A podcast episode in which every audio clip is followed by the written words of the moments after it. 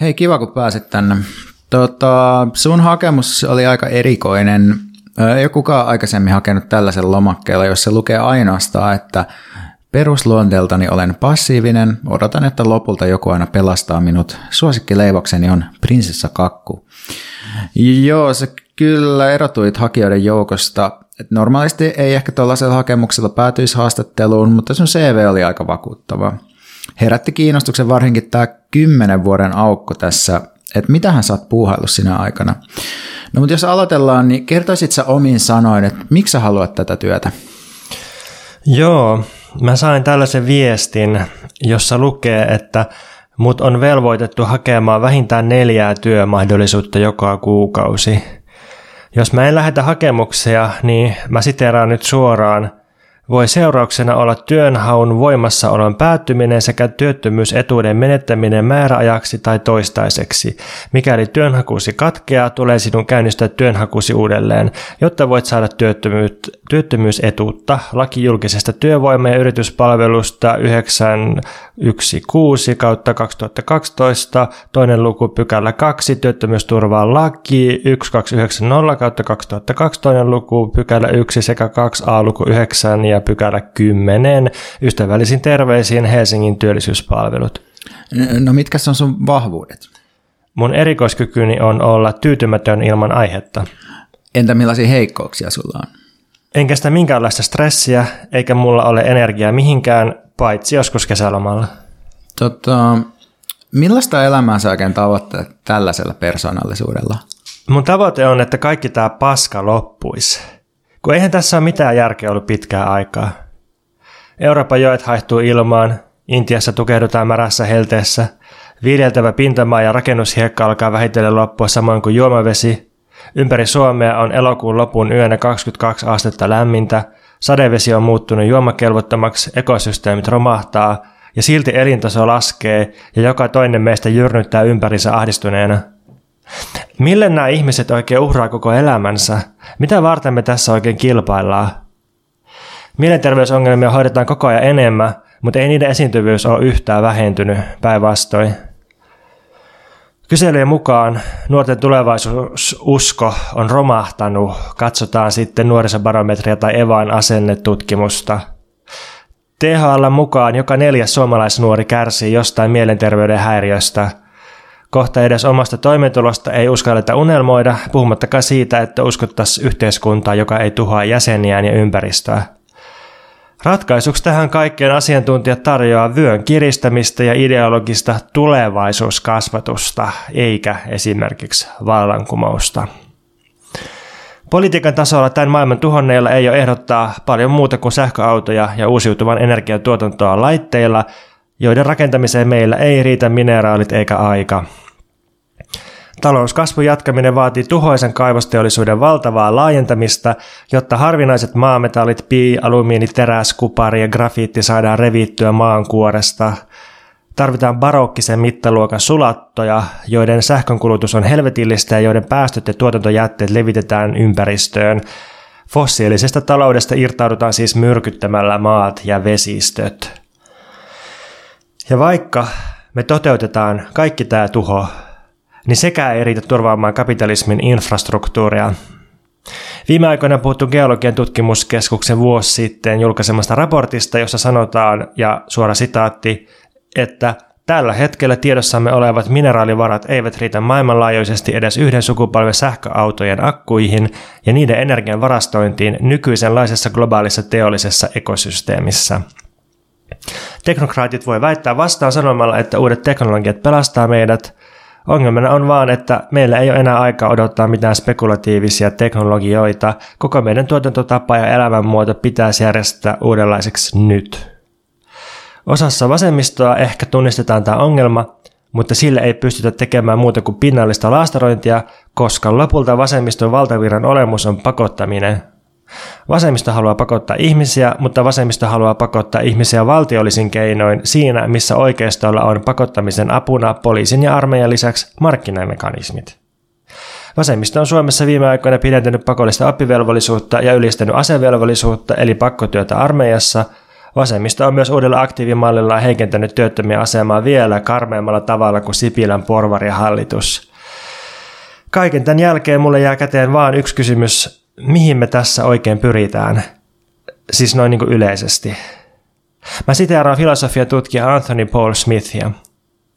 Suurin osa ihmisistä ei tiedä, mikä on ihmislajin tulevaisuuden pointti. Valmistaa iPhonea alistamalla suurin osa maailman väestöstä, auttaa Elon Muskia lähettämään kasaan ruumiita Marsiin Muskin egon vuoksi, tarjolla loputtomasti leipätikkuja. Ei ihme, että syntyvyys romahtaa siinä, missä talous kasvaa, kun ei tässä ole mitään järkeä. Kyllä tämä nyt alkaa näyttää siltä, että täällä Mikä meitä vaivaa podcastissa on ollut ihan sun muotoinen reikä. Eli paikka on sun. Voit aloittaa välittömästi podcastin introjen tekijänä. Me oikeastaan tässä nauhoitettiin jo tämä keskustelu, eli laitetaan se heti seuraavan jakson alkuun. Palkkahan on sitten vaan se, mitä meidän Patreon-tilaajat suostuu maksamaan, eli jos haluat itsellesi jotakin rahaa, niin nyt olisi hyvä hetki mainostaa sitä. Jos tämän podcastin ilmaisemassa elämänmuodossa on kuuntelijan mielestä jotakin järkeä, niin mä suosittelen tilaamaan lisäjaksot ja tekstit osoitteesta patreon piste com kautta Mikä meitä vaivaa tai suoraan Patreonin appista. Tämä ei ole mikään vitsi. Me ollaan hyvin kiitollisia vasemmisto foorumille meidän sponsoroimisesta niin, että saadaan hostaus ja nauhoitukset. Varsinaisesti tämän podcastin tekemisen mahdollistaa Patreon-tilaajat, joten suuri, lämmin, sydämellinen, kostea, elvyttävä, lohduttava, kissanpuskumainen kiitos kaikille heille eli teille. Siis todella hyvä suoritus. Pistetään purkkiin ja heitetään purkki internetin aaltoihin.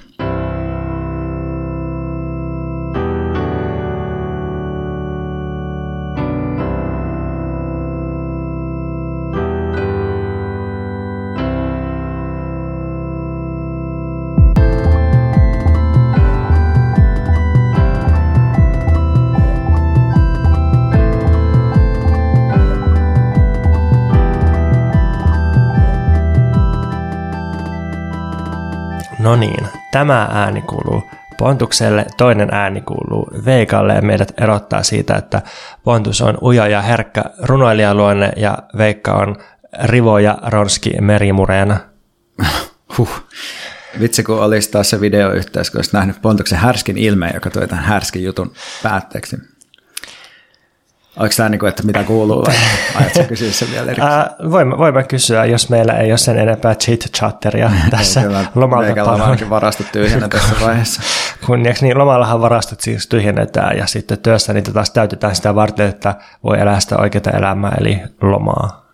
Joo, mulla itse asiassa kävikin nyt niin, että en olekaan enää lomilla, koska tota, no, tässä mielessä tietysti sä et ole Pontus ikinä ollut lomalla, koska tota, mä en ole enää palkkatöissä. Niin niin. Sen, sen myötä en ole enää tota vuosilomalla, vaikka olin kyllä itse asiassa vielä, koska mulla oli vielä yksi vuosiloma niin kuin teknisesti jäljellä, mutta se taisi kyllä olla joskus, joo siis silleen, joo, mutta en, siis olen tota, vapaa ihminen nyt sitten ja mutta sun pitää nyt kysyä, mitä mulle kuuluu, niin mä voin vastata, mitä mulle kuuluu. Okei, okay, joo, joo. Mä haluan kommentoida tähän lomaa työasiaa, että mun haavehan on siis, että mä pääsisin työkyvyttömyyseläkkeelle, niin ei tarvitse olla töissä eikä lomalla. Aa, oliko se sulta se kysymys, anonyymi kysymys, mikä meidän ikään tuli, että olisiko prekaari työkyvyttömyyseläke uhka vai mahdollisuus? No ei kyllä ollut. Mä luulen, että tätä on liikkeellä tälleen syksyisin.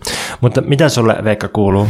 Hei, kiitos kun kysyit. Tota, äh, nyt kun äh, olen sitten siirtynyt palkkatyön tuon puoleiseen, eli jonkinlaiseksi freelanceriksi, niin sitten aika on, on tavallaan suhteellistunut, tai että mulla on ollut mahdollisuus käyttää aikaa, mitä itse huvittaa, kind of, mutta ei yhtään niin, koska tietysti on kaikenlaisia projekteja ja rahakin pitää jostain saada ja muuta tällaista, mutta sitten äh, olen ollut kesällä merillä, saaristomerellä kuukauden, mikä siis ei toki ollut ollenkaan rahan ansaitsemista, vaan enemmän rahan kuluttamista varten. Ja sitten tota, sen lisäksi me myös tota, tehtiin remonttia tässä keväällä.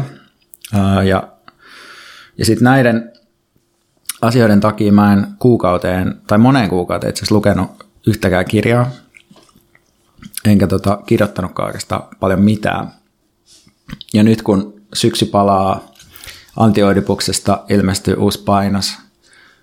Meidän kirjaa pitäisi saada eteenpäin ja sitten mun pitää myös rahoittaa mun elämää erilaisilla kirjoitushommilla, niin mä tavallaan niin olen tehnyt tämmöisen paluun intellektuellin elämään ja tota, samanlaista minusta herännyt myös kysymys siitä, että millä tasolla mä oikeastaan haluan tällaista paluuta, kun mä oon niin sujuvasti taiteillut ja liihotellut tuolla täysin ilman ajatuksia niin kuin monta kuukautta. Et nyt kun mä istun tota, tuolla kahvilaissa lukemassa Antioidipusta ja teknologiakirjallisuutta ja, ja joudun vähän niin kuin tankkaamaan sitä, jotta mä niin kuin pysyn hereillä, niin sitten mä mietin, että mitä helvettiä mä niin kuin oikein teen tässä, että pitäisikö mun vaan katsoa YouTubea ja korjata perämoottoreita, että missä määrin niin kuin tämä niin kuin paluu lukemiseen ja kirjoittamiseen perustuu joskus lukiossa muodostuneeseen, varsin sukupuolistuneeseen käsitykseen niin kuin siitä, että mikä on toimiva tapa pärjätä yhteiskunnassa tai mikä on jotenkin seksikästä tai arvokasta tai jotain ja näin. Vai onko kuitenkin olemassa myös mussa joku tämmöinen polttava tarve pohtia eksistentiaalisia yhteiskunnallisia ongelmia lukemisen ja kirjoittamisen tasolla.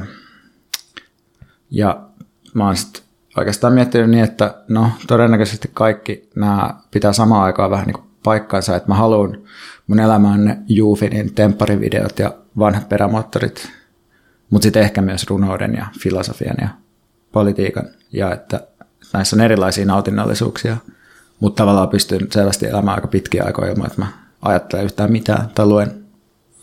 Musta toi on hyvä havainto, että kirjoja ei tarvitse yhtään mihinkään, kun on olemassa semmoinen ajattelun linja. Mm. No vaikka Audre Lordella on se, se tota kuuluisa heitto, että että runous ei ole ylellisyyttä, runous ei ole luksusta, vaan se on välttämättömyyttä. No, se tietysti liittyy siihen kuuluisaan identiteettipolitiikkaan ja siihen, että, että vaikka tietyillä väestöryhmillä, vaikka mustilla naisilla, niin ehkä se onkin ollut aika välttämätöntä niiden selviytymiselle, että niillä on ollut jotain sellaista vaikka suullisen runouden tai, tai niin kuin jonkun tällaisen niin kuin oman tarinan kerronnan ja historian kerronnan ja, ja niin kuin oman voiman rakentamisen välineitä. Ja siinä mielessä niiden oma kirjallisuus ei, ei ole mitään sellaista niin kuin vapaa-ajan ylellisyystuotetta, vaan ihan niin kuin niiden elämälle ja arjelle välttämätöntä. Ja tämä on siis musta niin kuin totta kai ymmärrettävä ja perusteltu näkemys, mutta, mutta sitten sit voisi ajatella myös sillä, että että kirjallisuus ja runous on nimenomaan luksusta ja ylellisyyttä, ja just siksi ne on niin hienoja, koska ne, ne on niin kuin tavallaan tarpeettomia, tai jotenkin, että elämää voi elää tosi hyvin ja hyödyllisesti, ja, ja jotenkin skarpisti ja terävästi ja täyspainoisesti myös täysin niin kuin lukematta yhtään kirjaa, ja niin kuin tietysti aina julkaistaan näitä uutisia siitä, että tutkimusten mukaan sillä on tilastollinen yhteys, että jos nuori lukee kaunokirjallisuutta paljon, niin sitten on laajempi sanavarasto ja näin. Ja va, niin kuin ei, en osaa siitä sanoa mitään, mutta, mutta musta tuntuu, että, että mitä enemmän vuosia kuluu, niin sitä enemmän mä tunnen sellaisia ihmisiä, jotka ei lue ehkä yhtään kirjaa koko vuodessa ja silti ne on niin kuin täydellisen perillä maailman asioista, tekee todella teräviä analyysejä. Mutta sitten sit ne ei vaan niinku puhu kirjallisuudesta, ja, ja sitten sit niinku, sit se on vähän niinku kiusallinen juttu sit sillä, että jos niinku itsekin sattuu olemaan kirja-alalla, niin, niin jotenkin tuntuu aika turhalta mennä argumentoimaan, että no hei, tutkimuksen mukaan sun empatia saattaisi nousta viisi prosenttia, jos sä lukisit kirjoja. Tai toi vaan niinku osoittaa sen, että, että lopulta kirjat on vähän niin kuin luksusta tai turhuutta, se voi olla tosi nautinnollista tai, tai niinku mielekästä, mutta ei se niinku, emme voida... Ei ole mitään sellaista perustetta, mikä niin kuin pakottaisi ihmisiä lukemaan, eikä pidä olla. Niin, niin. Mietin kyllä, että et, et kyllä se niin kuin semmoisen tietty oman niin kuin yhteiskunnallisen analyysin kehittämisen kannalta on ihan hyvä, että lukee väliin jotain muutakin kuin Twitteriä. Et sikäli mä ajattelen kyllä, että et, et, et siellä kirjaformaatilla on jostain historiallisista syistä niin kuin edelleen tiettyjä etuja, että... Et, tota, mutta ei, ei se ihan niin kuin niinkään yksinkertaista ole, että sähän luet kaikkea ihan mielenkiintoista teoriakamaa myös esimerkiksi Patreonista. Patreoniin vai? Patreonista. Niin, siis Patreonista. Siis joo, että mä tilaan. Fact, fact theoryä luet ja sitten sit sä puhuit siitä Mark Fisherin oppilaasta, joka kirjoittaa blogiinsa jotain hyvin sekavaa päihteistä ja itsemurhaa, mutta myös teoriakamaa. Joo, no tämä on myös yksi juttu, että mikä lasketaan lukemiseksi. Että kyllä nykyään on siis, on siis todella hyviä podcasteja, tube-kanavia, edelleen blogeja, patreoneita, jossa siis ihan niin kuin kovankin tason akateemiset ihmiset ja taiteilijat tekee sisältöä, joka on sellaista, että sitä ei niin kuin mitenkään laskettaisi mihinkään niin kuin teosluonteeseen tai, tai sellaiseksi. Siitä, siitä ei tule sellaista oloa, että hei, olen lukenut jotain, ja sitten kun sitä voi scrollata loputtomasti, niin se ei, se ei niin kuin koskaan anna sellaista täyttymystä kuin, että hei, nyt olen lukenut viisikymmentä sivua tai jonkun teoksen, mutta, mutta se niin kuin kehittää ajattelua varmasti ihan yhtä lailla. Niin, niin siis mähän kirjoitin siinä Kansanuutisten esseessäni niin kuin siitä, että, että itse näen niin kuin tavallaan, että on niin kuin erilaisia tapoja järjestellä, järjestellä niin kuin sanoja uh, kokonaisuuksiksi, ja, ja sinänsä niin kuin ei ole mitään, mitään niin kuin ontologista syytä, miksi meidän pitäisi just priorisoida aina sitä kirjaa, mutta on ehkä niin kuin vielä toistaiseksi niin, että, että aika harva klassikko on vielä toistaiseksi ilmestynyt podcast-jaksona. Tai silleen, että aika harvaa se, että tämä podcast-jakso, että tämä niinku todella niinku avasi mun teoreettista ajattelua, että, että ehkä se on niinku joskus mahdollista, mutta ei ehkä ihan vielä. Tietysti mikä meitä vaivaa podcastiin, monetkin jaksot varmasti on tehnyt tämän jo ihmisille. Niin, kyllä mä oon miettinyt sitä, että, että jos podcast- ja blogisisällöillä olisi mahdollista saada samankaltaisia apurahoja tai, tai niin kuin, pakko myöntää, että myös arvostusta kuin kirjoilla, niin Niin mä en tiedä, voi olla, että mä sitten tekisin vähemmän kirjoja ja, ja enemmän podcasteja. Tai se, se on aina, aina se jokaisessa jaksossa mainittava haave, että voisi elää podcastilla, mutta jotenkin niin paljon kun puhutaan kaikesta kokeellisesta kirjallisuudesta ja rajojen rikkomisesta, niin kyllä se jotenkin on sillä, että jos sä et tee semmoisia vanhammallisia teoksia, jotka on jotenkin selkärajaisia, vaikka kirjoja tai performansseja, niin et sä sit ole, sä et ole mitään. Et, et, et podcast ja sen sellaiset lasketaan edelleen niin kuin aika vähäpätöisiksi ja kuuluu jonnekin influenssareiden maailmaan. Ja niin ja se on, se on sitä mediatuotantoa, että se on niin kuin median kategoriassa yleensä. Niin ajatellaan taidetta tai niin just, ja ajatellaan myös, että siinä niin kuin vähän niin kuin tyhmennetään sisältöjä tai jotenkin niin kuin vähennetään sitä, ja sitten sit se niin kuin H C-kamaa on jossakin niin kuin perinteisissä teosmuodoissa. Mutta mä mietin t- vielä tästä lukemisesta sitä, että et okei, on, on niin kuin se, sehän on se yleinen kokemus, että ei ole keskittymiskykyä enää lukea mitään ja kukaan kaveri ei enää lue mitään ja, ja niin kuin on kasaa kirjoja, joita haluaisi lukea, joita vähän selailla, mutta ei vaan pysty, ei ehdi lukemaan ja näin.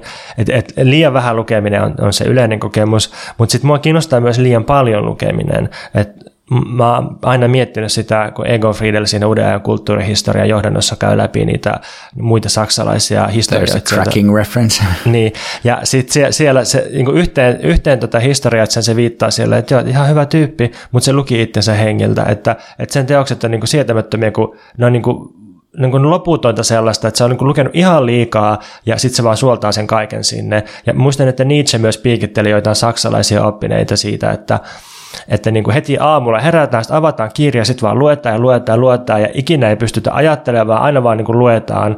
Ja sitten sit tänään, just ennen kuin mä lähdin tänne nauhoituksiin, niin huomasin, että tuli postissa uusi yliopistolehti, jossa kansijuttuna oli Tommi Ushanov ja sitten niin kuin lainina oli, että lukee tuhat sivua joka päivä.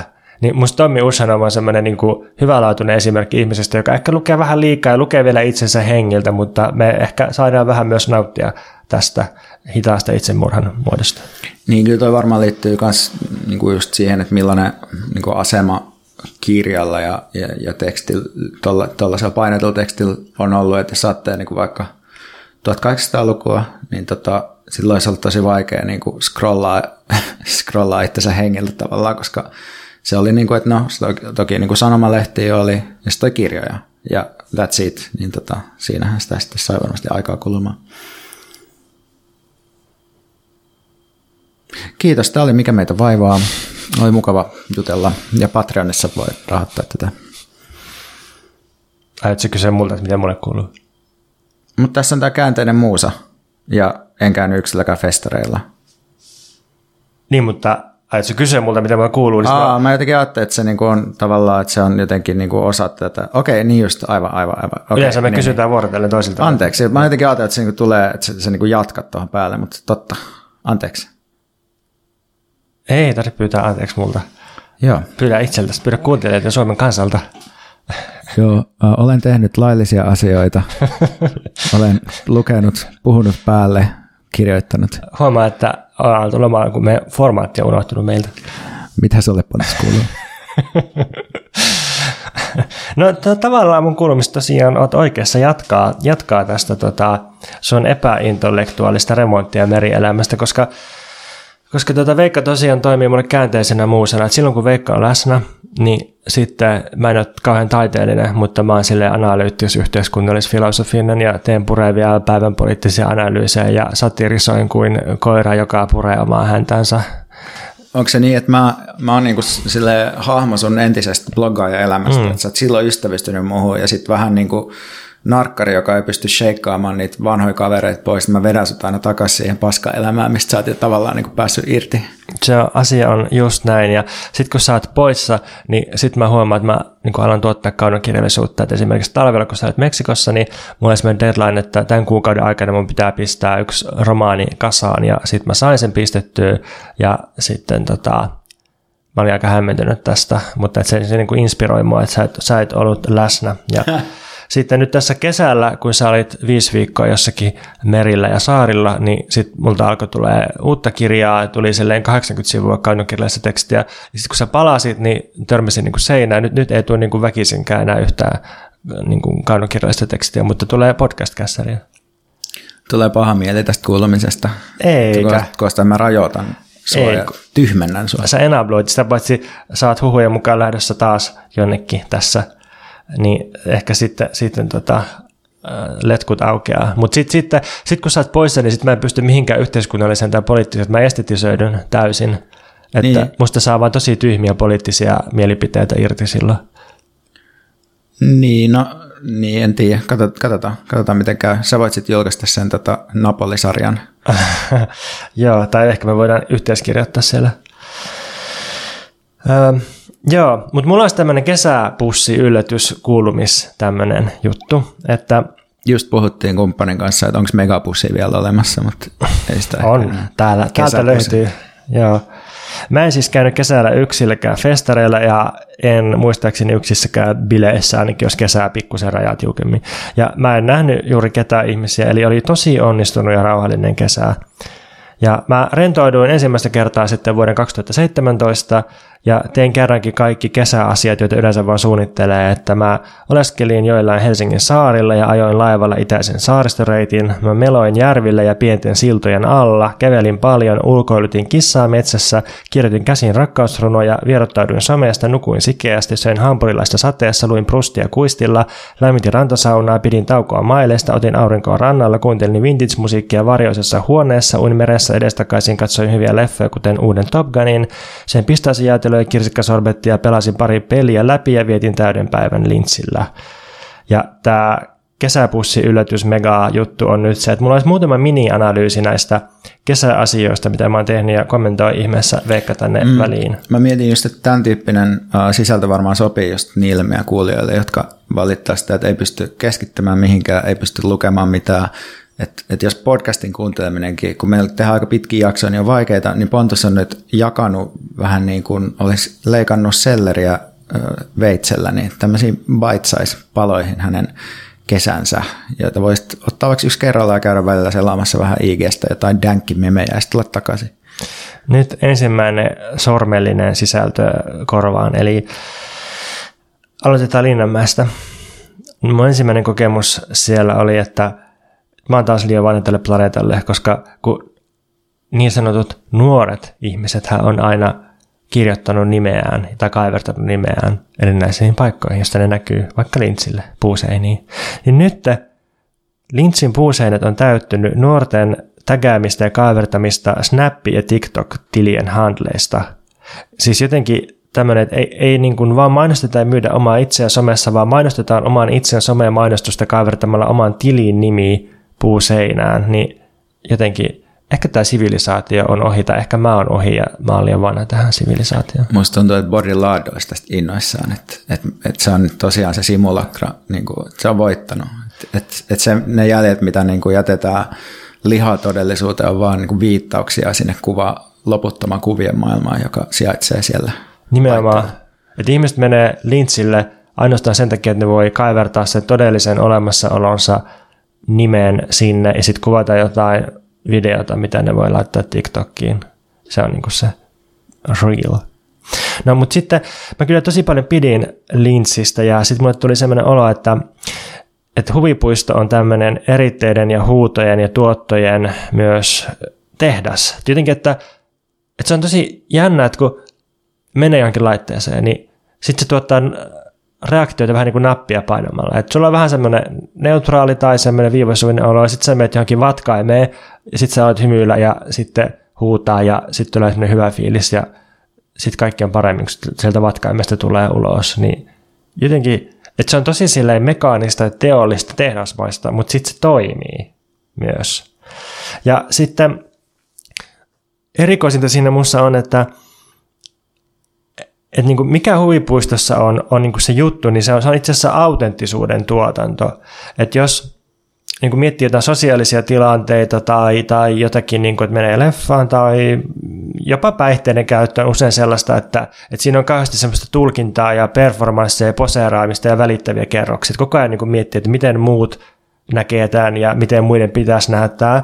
Mutta sitten kun menee Lintzille, uuteen Taiga-vuoristorataan, joka ajaa sata kilsaa tunnissa pelkillä magneeteilla ja painovoimalla, niin jotenkin naamiot putoaakin yhtäkkiä, ja sitten ei ole mitään, niin kuin, se on jotenkin niin raakaa ja fyysistä, että ei ole mitään sellaista öö, ylimääräistä, että on pelkkä semmoinen niin kuin puhdas, aito, voimakas yllättymisen, ilahtumisen, pää alaspäin syöksymisen ja kauhistumisen tunne ja ilme.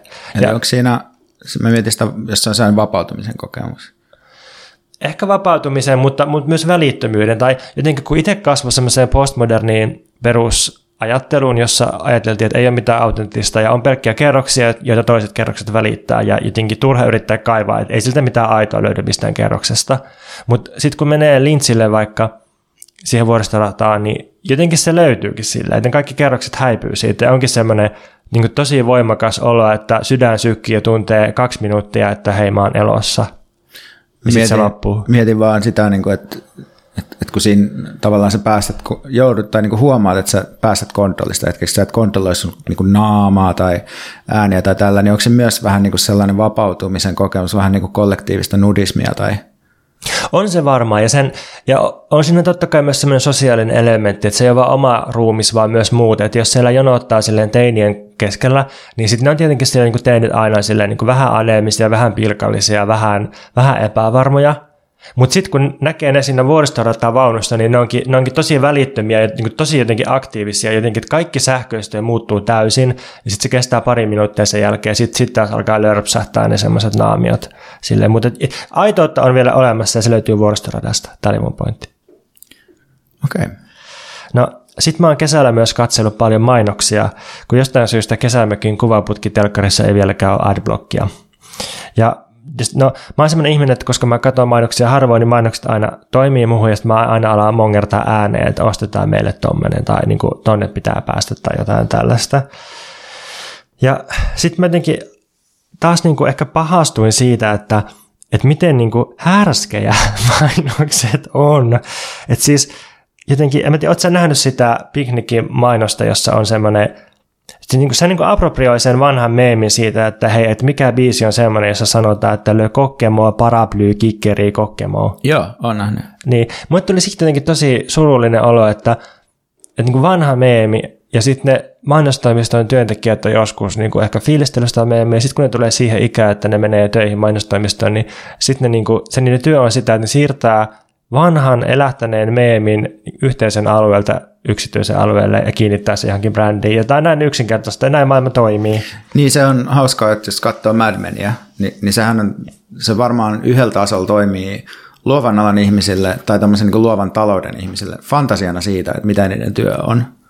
Että siinä on semmoinen James Bond-mainen Don Draper, joka on taiteilija käytännössä, tekee niin kuin sellaista, että se, se istuu, istuu vähän niin kuin kapakassa ideoimassa jotakin, ja se luo sellaisia uskomattomia konsepteja, tarinoita ja affektiivisia elämyksiä, mutta sitten kun on jutellut joidenkin kavereiden kanssa, jotka on ollut duunismainostoimistossa, ne sanoo, että no se on sitä, että sit sä yrität keksiä johonkin näkkeleipään jonkun vitun puujalkavitsi, ja sulla on joku kaksi minuuttia aikaa, ja sitten niin kuin seuraava, tai että, että se on sellaista niin kuin jatkuvaa niin kuin vitsitehtailua, ja isot pokat on niin kuin maailman tylsimpiä ja niin kuin, et siinä ei ole mitään hohdokasta. Joo. Ja sit paitsi toi... tietysti huumeet, mutta... niin, niin, no pakko vetää huumeita, jotta kestää sitä, ymmärrän sen. Se on niin surullista työtä.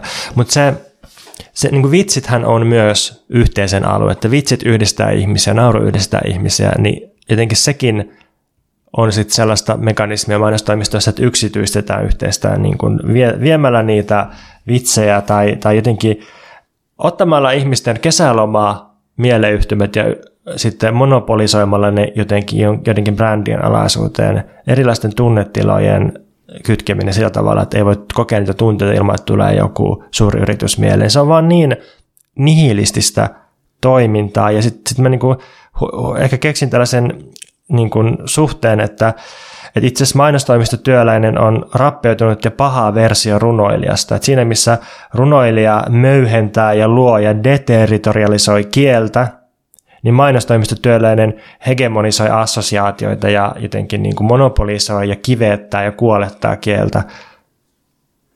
Joo, mä muistan, tai kun luin tätä meidän kässäriä etukäteen, mä mietin, että tämä on klassista, mikä meitä vaivaa kamaa. Tämä on sellaista, että kun tätä joku tätä Junes Lokka kuuntelee, niin se on silleen, että voi vittu, mitä tyyppejä noi on. Mä oon lukenut kesällä myös runoja ja sitten mä oon ymmärtänyt viimeinkin, mitä runot on. Runot on tiivistettä, jota voi vaahdottaa. Tai jos runo on onnistunut, niin sitten se on puhdasta ikuisuuden aikaa. Onko tähän kommentoitavaa? Ei, ei ja jatka vaan. No, sitten mä tajusin myös laajemmin elämän. Ja... Tämä liittyy siihen, mitä me ehkä viime tai toisessa jaksossa puhuttiin siitä, että, että on olemassa ne kaksi ajan muotoa. Että on semmoinen kronologinen kelloaika, me voidaan sanoa, että, että vaikka toukokuussa nurmikko alkaa viertaa tiettynä päivänä. Että se on niin kuin selvästi sijoitettavissa niin kuin eteen, niin kuin, että on jaksoja, jotka on peräkkäin ja näin. Ja sitten on sellaista tämän ajan ulkopuolella olevaa ikään kuin ikuisuuden aikaa, sellaista aion aikaa. Ja nyt älkää ajatelko tätä mitenkään fysikaalisesti. Mä en ymmärrä, miksi fysiikka olisi saanut jotenkin monopolisoida meidän aika-ajatteluun, mutta, mutta että kokemuksellisesti on, se on ihan eri asia, jos kokee semmoisen puhtaan nurmikon vihertämisen, kun sitten se, että ajattelee, että, että se vihertäminen tapahtuu jotenkin kellon ja kalenterin mukaan. Niin elämässä on kyse tällaisten ikuisuuden ajattomien infinitiiviverbihetkien tuottamisesta ja kokemisesta. Esimerkiksi sellaisia kokemuksia, jos miettii, siis tämä on tosi arkinen juttu, tässä ei mitään niin kuin hämärää lopulta, ainoastaan mun sanastoa hämärää, mutta, mutta jos miettii sellaisia arkisia kokemuksia, niin kuin nukkuvan kissan kutiittaminen leuan alta tai sit puolison pitäminen kädestä täysin laiskana hetkenä tai Egeanmeren aaltojen suolavahdossa kellumista tai kahvimaistamista aamulla parvekkeella tai sitten sitä, se, että jos katsoo oikealla hetkellä toista ihmistä silmiin seksin aikana tai voittaa erityisen vaikean bossin Cupheadissa tai Elden Ringissä tai tutustuu johonkin tosi kiinnostavaan uuteen ihmiseen, niin, niin siinä kokemuksessa on semmoinen pieni sliver sellaista vähän niin kuin ikuisuuden aikaa, joka ei niin kuin, se ei niin kuin palaudu siihen silleen, että hei se aika kesti, tai se hetki kesti kaksikymmentä sekuntia, vaan siinä on jotain sellaista sykkivää, iätöntä, jotenkin aina vaan niin kuin uudestaan käyntiin lähtevää, joka niin kuin muiston kautta saa oman itsen jatkamaan ja jotenkin ehkä sitä joskus kansankulttuurissa kuvataan ilmaisulla hetken huuma. Niin kysymys kuuluu, että miten verrata hetken huumaa semmoiseen vakaaseen ja toistuvaan jatkuvaan kelloaikaan, kun ne on niin epäsuhteisia. Yksi pieni hetki sellaista iäisyyden aikaa saattaa kannatella sellaista kelloaikaa vuosien ajan. Mulle tuli tästä mieleen niin kuin, uh, tämmöisessä avoimet suhteet slangissa käytettävät new relationship energy ja sitten toisaalta sellainen suhde, joka kärsii sitä new relationship energystä, koska se niin kuin, vetää puoleensa. Mutta sitten toisaalta se saattaa myös ikään kuin injektoida energiaa siihen varsinaiseen niin kuin, suhteeseen tai siihen toiseen suhteeseen. Niin, se on, se on ehkä semmoinen aika helppo ja mekaaninen tapa tuottaa näitä ikuisuuden aikahetkiä, että aina hyppii vaikka ihmisestä toiseen tai päihteestä toiseen tai näin, ja siis se, tavallaan se toimii, mutta musta se, se ei ole millään tavalla näiden yksityisomaisuutta, tämmöiset kokemukset, että, että saman ihmisen kanssa voi niin kuin, tulla paljon voimakkaampia ja syvempiäkin aion hetkiä Uh, tai jos lukee samaa lempikirjaa uudestaan ja uudestaan, niin jotenkin just se, että se on tuttu tai että se on nimenomaan toistoa, niin se voi itse asiassa synnyttää sellaisen niin kuin todella voimakkaan kokemuksen siitä. Mun viimeinen kesäpussihavainto on se, että mä oon nyt viimeinkin kolmekymmentäviisivuotiaana havahtunut mun rajallisuuteen. Ja mä oon tullut sellainen helpotus, että onpa kivaa, kun kaikki ei ole enää mahdollista, että kun musta ei voi tulla enää mitä tahansa. Tähän asti mä oon voinut elätellä sellaista fantasiaa, että mä oon vielä nuori, mä voisin opetella vaikka soittaa pianoa tai jotenkin ajamaan yksipyöräisellä pyörällä, mutta sitten mä tajun, että en mä, en mä kyllä ehkä voi enää. Ja sitten se vapauttaa, että voi olla sellainen epätäydellinen medusa ja kuunnella rauhassa YouTubesta seitsemänkymmentäluvun japanilaista funkkia kasvien varjossa ilman suuria paineita. Täytyy sanoa, että mullekin on helpotus, että sä oot todennut, että sä et tajua opetella ajamaan yksipyöräisellä, koska vittu, jos on jotain, mitä mä en voi sietää, niin just sellaiset, sellaiset, mitä mä kutsun tartsan miehiksi, sellaiset niin kuin miehet, jotka tykkää kesällä ilman paitaa ja harrastaa sirkusta, ja sitten ajattelee, että se on helvetin kiinnostavaa, että niillä on joku poi. Tässä just viime viikolla tuli Mustikkamaalla vastaan semmoinen Uh, batiikkivärittyyn paitaan pukeutunut hippimies, oli pitkät hiukset ja sitten se ajoi kädet ristissä yksipyöräisellä autonsa. Niin, tässä palataan tästä hippivihateemaan, joka taisi olla viime jakson pääteema. Mutta siis uh, kuulostaa siltä, että sä oot tosiaan saanut olla ilman meitsiä kesällä, koska oli hyvin este- esteettisiä nämä sun kuulumiset. Ja ei vahingossakaan mitään yhteiskunnallista näissä. Joo, no, no tavallaan yhteiskunnallista. Ei, kun meidän siis poliittinen vaatimus on, että lisää aion hetkiä kaikille. Mikä sua, Veikka, vaivaa? Mua vaivaa elämä premiumina, premium-elämä. Mä koen, että mä törmään premiumiin joka paikassa. Kaikki tuntuu nykyään olevan premiumia ja mä huomaan, että se on myös uinut mun sanavarastoa arjessa. Et jos joku on erityisen hienoa, niin mä kutsun sitä ilman sarkasmia premium-elämykseksi. Ja jos miettii, että mikä on premium, mikä on ajatus premiumissa, niin se on summa, joka lisätään jonkun maksettavan summan päälle. Eli sen alkuperä on siis korko. Sä saat jotakin, mutta maksat siitä myöhemmin enemmän takaisin. Ja mä käyn nyt vähän läpi mun oman elämän premium-tuotteita. Mulla on Spotify Premium Duo, eli maksuinen tili, jolla ei ole mainoksia, jonka mä jaan mun kumppanin kanssa. Mä käytän välillä Onnibussin paremman jalkatilan paikkoja, joista maksetaan kaksi euroa ylimääräistä. Mä oon joskus matkustanut V R:n Extra-luokassa, josta saa ilmaista kahvia ja erilaisen junavaunusistustuksen. Tosin kuuma vinkki, sitä kahvia voi käydä hakemassa sieltä, vaikka ei ostaa sitä lippua. Mä oon ostanut K-Supermarket Hertasta premium-jäätelöä, joka maksaa ehkä seitsemän euroa. Niin siis ky- kyllä tässä lukee premium-jäätelöt. Ja tota, muun muassa monet vegaaniset jäätelöt on siellä. Näitä tuotteita siis yhdistää se, että niiden erityisyys näyttää täysin mielivaltaisesti synnytetyltä. Et kun kelaa ajassa taaksepäin, niin asiat kuten kahvitarjoilu tai jalkatila ei ole todellakaan ollut asioita, joita, joista kaikkialla ja kaikissa ajoissa olisi joutunut maksamaan erikseen. Ja oikeastaan klassinen esimerkki just tällaisesta ö, mielivaltaisesta suhteellisesta edusta olisi lentokoneen bisnesluokka, joka käytännössä sisältää verhon ja jonkinlaisia eroja tarjoilutasossa. Lentokone on siksi hyvä esimerkki, koska käytännön syistä siinä kaikki ihmiset tungetaan samaan pienen ja epämukavan putkeen, joka ammutaan taivaalle. Ja ruoka on kauheita ja ilma on huonoa. Ja bisnesluokka ei siis tarkoita sitä, että sulla olisi mukava lento, vaan että sä tiedät itse, että se ei ole ihan yhtä paska kuin joidenkin muiden lento. Se verho siinä bisnesluokan edessä on käytännössä se bisnesluokan oleellisin osa. Eli se itse eron teko muodostaa niin kuin bisnesluokan ytimen. Ja Suomessa V R loi tämän niiden oman extra-luokan vasta kaksituhattaluvulla, ja mun mielestä on vinhaa ajatella, että, että sitä ennen ihmiset ei olisi kokenut eroa, tällaista eroa itsensä ja toisten matkustajien välillä, koska kaikilla oli samanlainen lippu. Että vasta extra-luokan luominen olisi tuottanut tämän eron ja mahdollistanut sen kokemuksen siitä, että mä oon jotenkin eri, erityinen, mä oon bisnesihminen tai jotain. Ja lentokoneiden bisnesluokka varmaan periytyy junien ykkös- ja kakkosluokista, joita siis Suomestakin, en tiedä onko se ehkä ollut joskus aikaisemmin ennen, ennen tätä V R-extra-luokkaa, mutta monissa maissa se on tietysti ollut ihan normi. Mutta tota, lentokoneessa se on kuitenkin tuhatyhdeksänsataaluvulta peräisin. Ja sitä on niin kuin ihan mielenkiintoista verrata tähän nykyiseen meidän premium-palveluiden saturoimaan ja täyttämään maailmaan. Et, et jos businessluokan ajatuksena oli erottaa tietty ihmisten luokka toisista ihmisistä, niin nykyään premiumia tarjotaan kaikille, kaikkialla. Et premium koskee kaikkia mahdollisia asioita ja sitä tulee aina tavoitella. Ja ehkä se oleellinen ero tässä aikaisempaan on just se, että siinä missä niin kuin businessluokkaan mentiin siksi, että jo valmiiksi koettiin, että kuulutaan tiettyyn luokkaan, niin premiumin valitseminen on ennemmin tämmöinen tuottava ele, että sä valitset itse luokkasi valitsemalla premiumin, ja premium on elämäntapa ja jatkuvaa erottumista.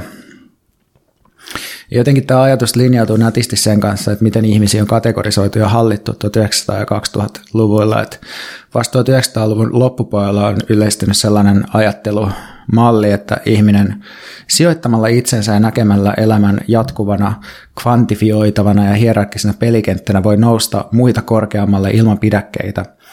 Ja tällaisia pidäkkeitä siis saattoi aiemmin olla esimerkiksi luokkatausta, aatelisen tai perheellisen velvollisuudet, eli aikaisemmin voi ajatella, että ihmisten luokat oli ehkä suljetumpia, ja ne ajateltiin myös sellaisina pysyvämpinä kategorioina, myös ylemmät luokat, että se liikkuminen ei tavallaan jotenkin, niiden luokkien välillä ei ollut, ollut sellainen, mitä ihmiset välttämättä ajatteli, tai mihin ne pyrki. Premiumissa on just uutta se, että, että tätä, nimenomaan tätä premium-olemista, eli tätä kapitalistista olemisen tapaa subjektiivisuutta tarjotaan kaikille, eli ei ainoastaan esimerkiksi porvaristolle tai teollisuustyöväestölle.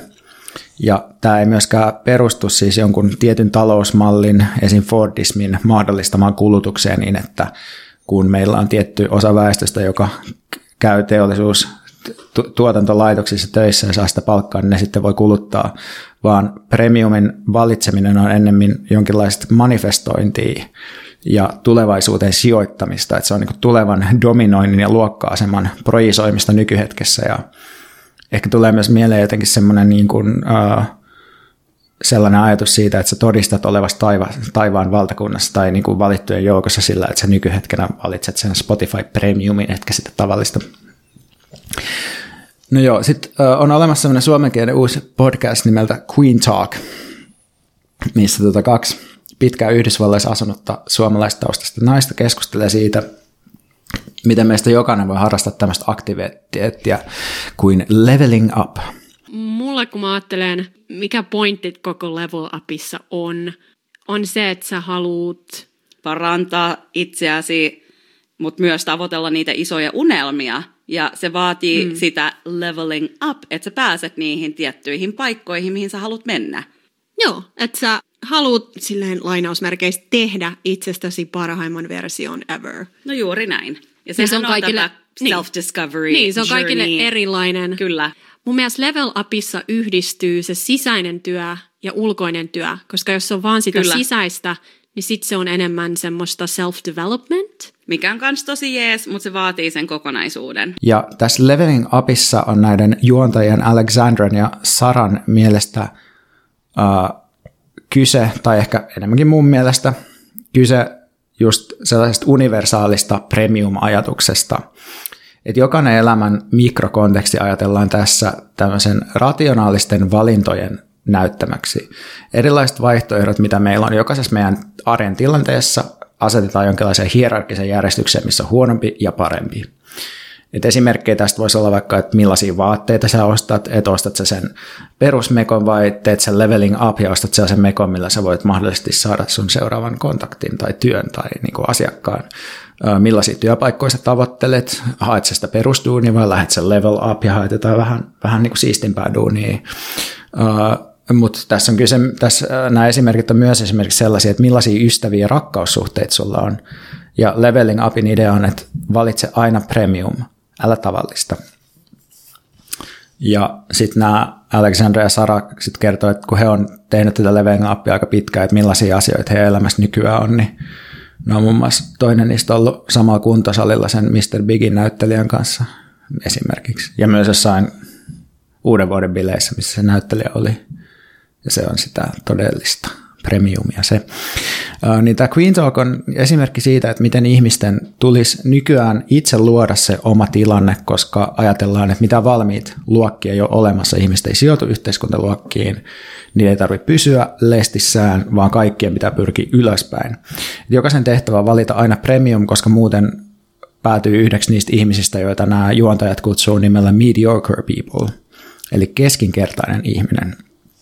Niin käytännössä tämä premium-elämäntapa tarkoittaakin sit oikeastaan, että ihminen ajattelee jatkuvasti tapoja, joilla se voi erota tavallisesta. Suhteessa aiempaa ö, nykyään siis kuitenkin kaikki ihmiset just tekee näitä samoja premium-valintoja silloin, kun ne haluaa bussissa esimerkiksi jalkatilaa tai kun ne ostaa maidotonta jäätelöä, niin sitten tavallaan tavallisesti tulee lopulta vaan joku tyhjä kategoria tai sitten siitä tulee sellainen vähän niin kuin fetisoitu juttu, mitä jotkut perussuomalaiset tai Tokmanni myy meille. Uh, mutta jos palataan sitten ajatukseen tästä premiumista maksuna normaalielämän päälle, niin ehkä premium-elämää voisi ajatella myös korkona elämästä, joka maksetaan välittömästi tuotteosta yhteydessä. Et jos tuhatyhdeksänsataaluvun loppupuoli, jolloin meidän elämiin tuotiin luottokortit, velkaantuminen, massamittaiset asuntolainat ja syntyi tämmöinen velkaantunut ihminen perustuen myöhemmin takaisin maksettavaan lainaan, jolloin ihmiset ei enää tavallaan, niille ei ole välttämättä varaa maksaa niiden elämää siinä hetkessä tai niin kuin jatkuvasti, vaan ne niin kuin rahoitti sitä velalla, niin ehkä premium-tuotteet ja palvelut luo uuden koron siitä hyvästä, että me koettaisiin myös pieniä arjen valintoja tehdessämme kulkevamme yhteiskunnassa hierarkiassa koko ajan ylöspäin. Musta sä oot todella olennaisten asioiden äärellä tässä, siis just äh, luokan, prekarisaation, kuluttamisen ja signaloinnin. Ihan ensiksi mulle tuli mieleen toi, että miten, miten, niin kuin, mikä on se premiumin vastakohta.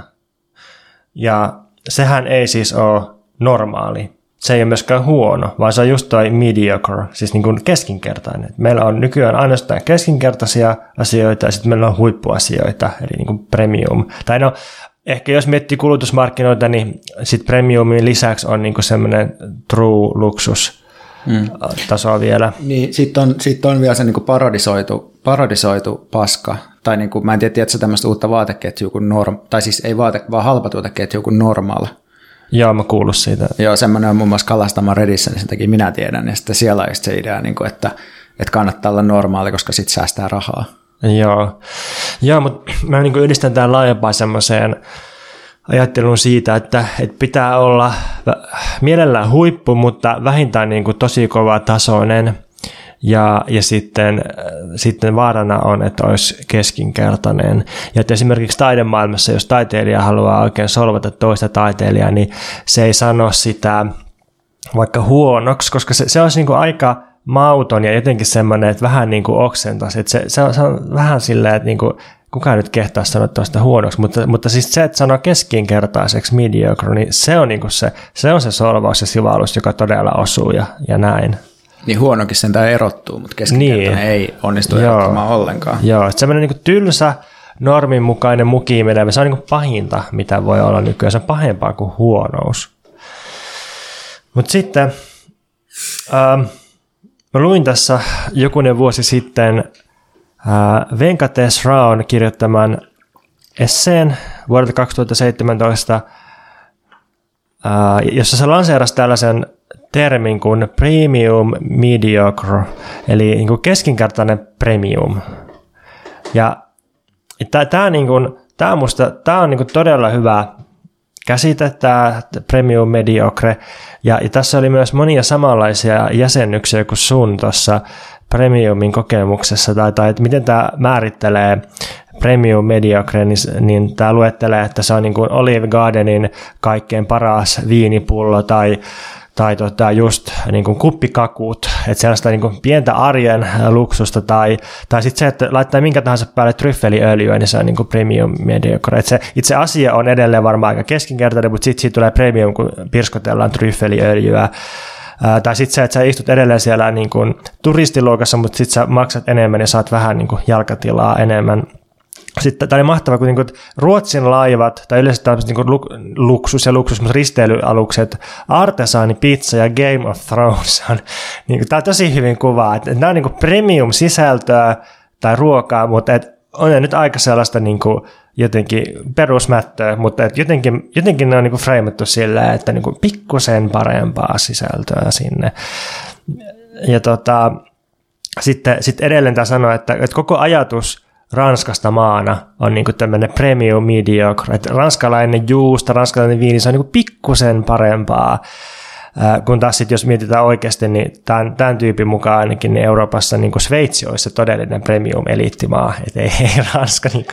Aivan, vaikka varmaan ne niinku todelliset, todelliset tota, luksukset aina pakenee, niitä, aina kun niitä yritetään määritellä journalismissa, niin se on jo aina siirtynyt eteenpäin. Niin, että niin. Me ollaan silleen, että Saint-Tropez, niin sitten kaikki on silleen, että, ah, että Saint-Tropez show kaksituhattaseitsemän. Että kyllä. Pitää mennä ainakin muualle. No sitten täältä lähtee ehkä vähän laukalle. Tästä miltä, että ehkä sivilisaatio itsessään on tällaisessa niin kuin transitionaalisessa siirtymävaiheessa, premium mediocre siirtymävaiheessa sellaisen niin kuin et, et, et, niin kuin yhtäältä on semmoinen teollinen moderni aika, joka on niin kuin shitty end of life faasissa, ja sitten on tulossa tämmöinen niin kuin digitaalinen ää, tulevaisuus, joku tämmöinen digitalisoitu runsauden tulevaisuus, joka on niin kuin todella paskassa varhaisessa beta-vaiheessa, ja no tuosta ajatuksesta mä en nyt ole ihan varma, mutta, mutta, mutta siis olennaista tässä on niin kuin se, mitä sä nyt just nostit, että että tämän niin kuin premiumin hakemisen ja premiumin keskinkertaisuuden taustalla on yritys signaloida, viestiä omaa luokka-asemaa. Siis ajatuksena on just se, että, ää, että, niin kun, että kun siinä Linnunradan käsikirja liftareille, niin siinä ää, opetetaan, että aina kun lähtee liftaamaan ympäri galaksia, niin pitää olla pyyhe mukana, koska se pyyhe signaloi niin kuin niille avaruusalusten kuskeille, että, että tällä tyypillä niin, et, siis, et tyyppi, joka niinku nukkuu missä sattuu ja niinku aivan joidenkin mustia aukkoja ympäröidessä liftaa ja niinku ihan niinku jotenkin tälleen seikkailee ja tosi rajuissa olosuhteissa menee, niin se on niin kova tyyppi, että sillä on sen pyyhe mukana, niin se tietää, missä sen pyyhe on. Ja tämä pyyhe signaloi, että sillä on luultavasti muutkin asiat hallussa. Niin tämä premium on nyt niinku se, se tota Linnunradan käsikirjaliftarille pyyhe, että se signaloi sille, että jos, jos sä valitset sen tryffeliöljyn, niin se signaloi, että sulla on asiat hyvin, sä oot potentiaalisesti liikkumassa luokka-asemassa ylöspäin. Ja sitten vähän laajentaa sitä tämä Venkatesh Rao sille, että, että, että niin mun ja Veikan kaltaisten ihmisten, jotka on silleen, että ehkä tavoittelee keskiluokkaista asemaa, ei ehkä ihan ole siinä vielä ainakaan taloudellisesti, niin meidän pitää sitten esittää tämmöiselle niin kuin premium mediocre kulutukselle kahdelle muulle luokalle, että me ikään kuin oltaisiin jo sitä niin kuin hyvin toimeentulevaa keskiluokkaa. Ja ne kaksi muuta luokkaa on niin kuin boomer-vanhemmat, joille me halutaan osoittaa, että me ei ole kärsitty turhaan tätä kaikkea, että, että niin kuin se koulutus ja panostus ja kaikki tämä raataminen, niin kyllä se jotain palkintoja on tuonut, ja sitten sit me voidaan niin kuin kuluttaa silleen premium-asioita. Ja, ja sitten tota, täällä jännä tämä toinen ajatus, että, että sit yhtäältä me laitetaan niin kuin show pystyyn kaikille niin kuin Elon Muskille ja, ja Voltin omistajille, että jotenkin, kun ne elää sellaisessa fantasiassa, että nyt on aivan niin kuin loistava tämmöinen niin kuin parempi appijuppi yhteiskunta, joka tuottaa hyvää kaikille, niin jotenkin me sitten niin kuin kuitenkin taivutaan siihen, että, että me käytetään niiden tuotteita ja, ja niin kuin kuvataan jonnekin jotain niin kuin kahdeksantoista euroa artesaanipizzoja ja burgereita ja vähän niin kuin näytellään, että juu, kyllä se, kyllä se on just näin, että on, onhan tämä tosi mukavaa, kun voi tältä puhelimesta painella nappuja ja sitten rahaa menee jonnekin ja tapahtuu kulutustransaktioita. Mä koen, että mun elämä Demos Helsingillä oli just tollaista, että silloin mä olin oikeasti tekemisissä just noiden tollaisten niin kuin big man entrepreneurs-tyyppien kanssa, ja mä olin itse tietenkin niin kuin, no, työntekijä aika vaatimattomalla palkalla ja yritin jotenkin niin kuin sijoittaa itseäni siihen universumiin, niin kyllä mä niin kuin jotenkin yritin kovasti esittää, että mä oon niin kuin yksi, yksi meistä tällä. Mäkin olen niin vähän tällainen, että, mä, että multa just kyseltiin, että no, onko se jotain startup-ideaa, sitten mä, no on mua paria. Ja tota, on vähän kauluspaitaa ja älypuhelinta ja kiinnostavia kulttuurianekdootteja ja silleen. Joo, sitten jos miettii, että mikä tämä mikä tää niinku premium-jutun ero on siihen aikaisempaan porvaristoon tai wannabe-porvaristoon tai pikkuporvaristoon, niin sitten tuossa esseessä Niin se on kaksi ajatusta tällä tyypillä. Että ensimmäinen se, että, että me, jotka käytetään näitä premium-keskinkäyttöisiä tuotteita, niin mehän just, me tiedetään, mitä me tehdään. Me, niin kuin sä kuvailit nuo kaikki asiat, niin mä luulen, että kyllähän useimmat ihmiset on tietoisia, että, että tämä on niin kuin vähän outoa, että me maksetaan vähän ylihintaa sitä kahvitarjoilusta ja jalkatilasta ja jostain Game of Thronesin katsomisesta. Et, et me, niin kuin, me ei huijata edes itseämme sillä, että me signaloidaan jotakin niin kuin keskiluokkaista tai ylemmän keskiluokkaista asemaa. Kun taas aikaisemmin ehkä voi ajatella, että ihmiset oikeasti saattoi jopa uskoa sen, että, että ne niin kuin kokee liikkuvansa ylöspäin. Ja, ja ne niin kuin, jos ne ei liikukaan, niin ne ainakin niin kuin uskoo siihen omaan fantasiansa. Mutta ehkä niin kuin meidän kaltaisten ihmisten ahdistuksesta ainakin osa johtuu siitä, että kyllä me tiedetään, että ei me niin kuin huijata itseämme tässä. Niin, ehkä se on myös niin, että, että koska tavallaan sellaisia niin kuin sosiaalisen mobiliteetin mahdollisuuksia ei niin hirveästi ole, tai niin kuin me tiedetään, että tavallaan sellainen, niin kuin, että, että tavallaan jonkun niin kuin meidän vanhempien sukupolven kaltainen niin kuin vaurastuminen tai tällainen ei ole välttämättä meille mahdollista, niin sitten toi tavallaan tuommoinen niin kuin manifestointi ja vähän maaginen ajattelu on niin kuin ainoa, mitä meille jää jäljelle. Että voisit ainakin vähän niin kuin olla sillä, että no mä ostin jotain jäätelöä, niin ehkä tämä niin kuin, ehkä, ehkä mun menee aika hyvin, ehkä tämä niin kuin mä menen sennekin. Hetken aikaa voi kokea semmoista aion aikaa, keskiluokka-aikaa sen premium-jäätelön äärellä, sitten jäätelö loppuu ja sitten on vaan paha ja ällö olo. Niin, tota... piilottaa sen jäätelöpaketin jonnekin roskiksen pohjalle, että en mä ikinä ostanut tätä enkä syönyt tätä. Oho, joo, toi menee jo huomattavan pitkälle. tota, niin, toihan on myös yksi ero siihen, että tavallaan jos ajattelee viisikymmentäluvulla syntyneitä ihmisiä, jotka, no kaikkihan ei tunnetusti ole tehnyt täällä, mutta ajatellaan semmoista geneeristä boomer-stereotypia, joka on käynyt palkkatöissä ja sitten ää, maksanut asuntolainaa ja saanutkin sen maksettua sit vuosien myötä niin kuin vähitellen ja sitten vähän aina sijoittanut kerrallaan, niin nämähän on niin kuin todellisia asioita, että, että se on niin kuin oikeasti tehnyt, voinut tehdä luokkanousua ja saavuttaa vakaan taloudellisen aseman tällaisella. Mutta sitten jos sä teet jotain premium mediocre kulutuspäätöksiä, niin et sä sillä saavuta mitään. Et se, se on niinku juttu, että se on pelkkää signalointia, mutta mut sitten on se mahdollisuus, että sulla on se tosi siisti mekko päällä, ja sitten saat jonkun kontaktin ja pääset bilettämään mister Bigin kanssa. Niin, tämähän on just tavallaan niin kuin, uh, jotenkin, tai just jos kuuntelee tätä Queen Talk-podcastia, niin niiden koko juttu on se, että, että jenkeissä todellakin tietää tämä homma jo, että siellä tämä leveling up on tosi yleistä ja kaikki manifestoi. Ja me nyt halutaan tuoda tämä Suomeen, niin musta se on tavallaan niin kuin kuvaavaa, koska jenkeissä, jos jossain mahdollisuudet yht, niin kuin sosiaaliseen liikkuvuuteen on niin kuin revitty ihmisiltä, näki vähän, mitä on ollut, ja siellä se todellakin on silleen, että no jos sä nyt et satu ole yksi niistä niin kuin miljonäärien perillisistä siellä, niin tota, niin sitten sun on parempi tosiaan toivoa, että joku huomaa sen sun mekoon, kun sä oot jossain pyörimässä jossain tota bileissä, missä mister Big treenaa viereisellä juoksumatolla, että se ei ole, miksi se treenaa muuten bileissä juoksumatolla, en tiedä.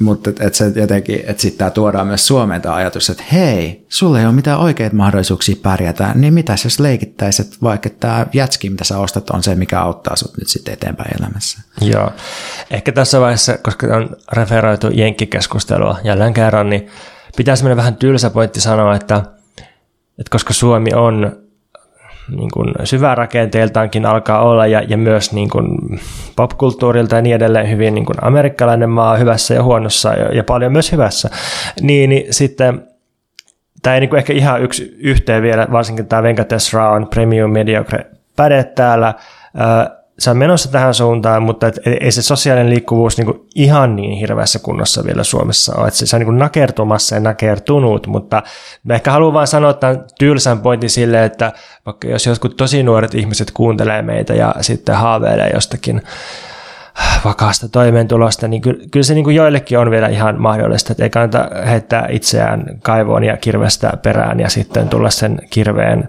niin kuin kaulasta katkaisemaksi. Kyllä. Niin, siis toi on ihan totta kyllä, että, että tota, ähm, ei ole niin, että, että meidän esimerkiksi tämä niin milleniaalisukupolvi olisi jotenkin tuomittu köyhyyteen tai että, ei olisi niin kuin, että mehän ollaan opiskeltu ilmaiseksi korkeakouluissa, äh, meillä ei ole massiivisia opintovelkoja meidän niin kuin, tota, niskassa, äh, edelleen on aika paljon tarjolla erilaisia niin kuin työllistymismahdollisuuksia, kaikkea tällaista. Ja sen takia se mun mielestä onkin tavallaan niin kuin, äh, kiinnostavaa, että, että tavallaan myös tommoset, niin kuin selvä, selvästi semmoista niin kuin äärimmäisen prekarisoidusta maasta ja kulttuurista peräsi olevat niin kuin ajattelutavat ja troopit kuitenkin niin kuin kiehtoo joita ihmisiä niin paljon, että hei, Suomessa ei ole vielä tätä, että tuodaan tämä Suomeen, hei. Ja mekin voidaan olla epätoivoisia. Come on. Mennäänkö sitten suosituksiin, eli ostopäätösvaikutusosioon, eli autokaappiaiden basaariin, eli mainosmarksilaisten munimoon, eli segmenttiin, jossa luodaan kuuntelijoille uusia haluja, eli tyrkytykset osioon. Vitsit, oli muuten erittäin, erittäin hieno. Hieno uh, suosituksiin kutsu. Kiitos. Uh, mä haluaisin ekan suositella Saila Kivellä ja Vesa Kuosmasen uh, ohjaamaa eläinoikeusjuttu-elokuvaa, jonka itse juuri vuokrasin tuolta Elisa-viihteestä muistaakseni, maksaa sitä viisi euroa. Tosin sitten mä en katsonut sitä ajoissa, niin mä maksan vielä toiset viisi euroa siitä, mutta et, et, et jos, jos sulla on vähän niin kuin ajantajua, niin neljäkymmentäkahdeksan tunnissa pitäisi ehtiä katsoa, koska se leffa on vaan alle kaksi tuntia.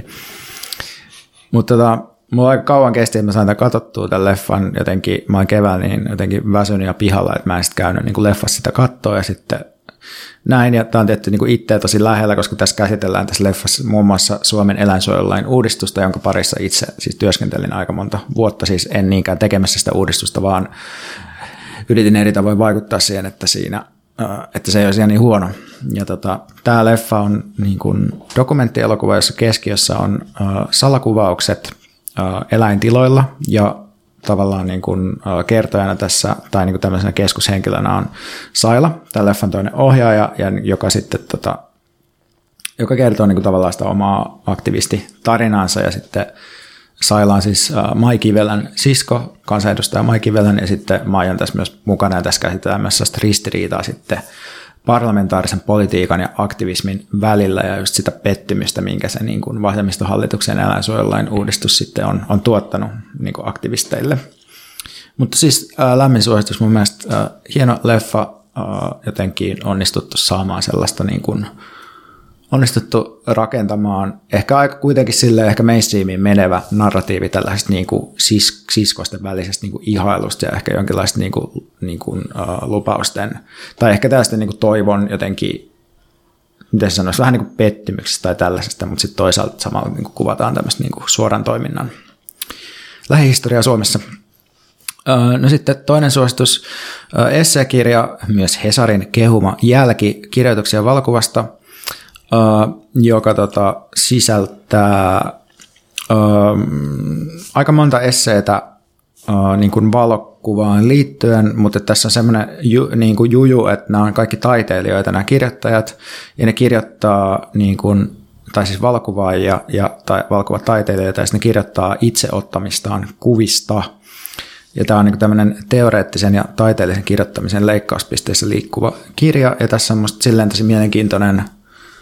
Itse asiassa ne ei taida muuten kaikki olla kyllä taidekuvia, vaan osa on myös journalistisia kuvia, mutta se on niin kuin hauskaa, että se kuva, kuvien tavallaan niin kuin skaala, mitä tässä on, on tyyliin niin kuin, ö, kuvat sikiöistä, niin kuin tämmöiset, mitä otetaan, ö, niin kuin, tai vähän niin kuin lääketieteistä kuvat sikiöistä, sitten joku niin kuin maailman kuuluisin kuva maapallosta, joka on otettu avaruudesta, miten se, niin kuin, miten se on vaikuttanut meidän tapaan ajatella niin kuin maapalloa, että miltä maapallo näyttää, ja sitten niin kuin on just esimerkiksi niin kuin bangladeshilaisesta teksti, romahtaneesta tekstiilitehtaasta yhdessä työntekijässä otettu kuva, ja näitä sitten niin kuin analysoidaan ja puretaan. Ja, ja tämä, tota, tässä kirjassa ei ole yhtään sismiestä mukana kirjoittamassa, ja tässä on ollut sellainen kollektiivinen kirjoitusprosessi, että tässä on niin kuin taustana se, että nämä on niin kuin ihmisiä, jotka on opiskellut Aallossa jotenkin yhdessä ja sitten tavallaan niin kuin sitä kautta päätynyt tekemään tällaisen. Tämä on tullut S T S:ltä tämä kirja.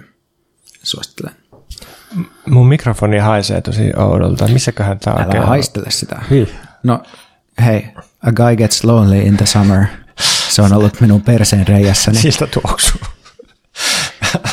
Tästä päästään seuraavaan äh, suositukseen, joka on Klaus Maanuksena kirja Manuaali, ja miksi tuo liittyy Veikan äsken lausumaan rivouteen, niin se selviää vain lukemalla tämän kirja. Kyse ei ole siis kirjan laadusta, vaan sisällöstä.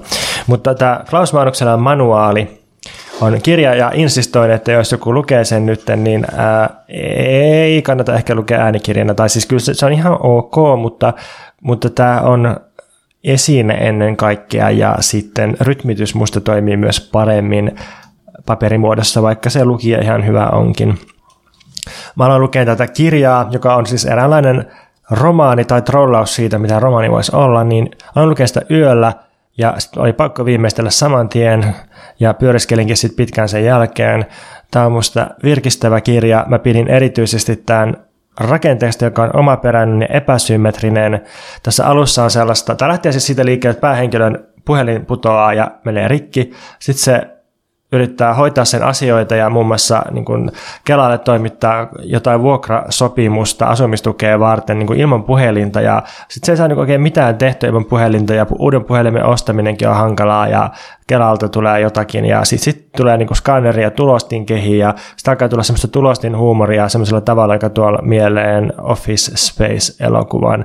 Et siis ää, mä luulen, että se on aika universaali juttu, että että niin kuin tulostimeen pahoinpitely toimii aina. Et tietysti tosi nuorille ihmisille, niin mä tiedän kuinka paljon ne käyttää tulostinta, mutta jos on niin kuin koskaan käyttänyt tulostinta tai skanneria, niin tulee aina hyvä fiilis, kun sitä kaltoin kohdellaan. Kyllä nuortenkin ihmisten on pakko käyttää tulostimia, kyllä välillä pitää toimittaa jotain paperia. Niin, niin. Se, joo, tulostin on semmoinen jännä homma, että kun sitä ei tarvitse silleen päivittää eikä viikoittain, mutta ei sitä pääse täysin eroonkaan. Et se on semmoinen niin kuin riippakivi, jota me roudataan perässämme.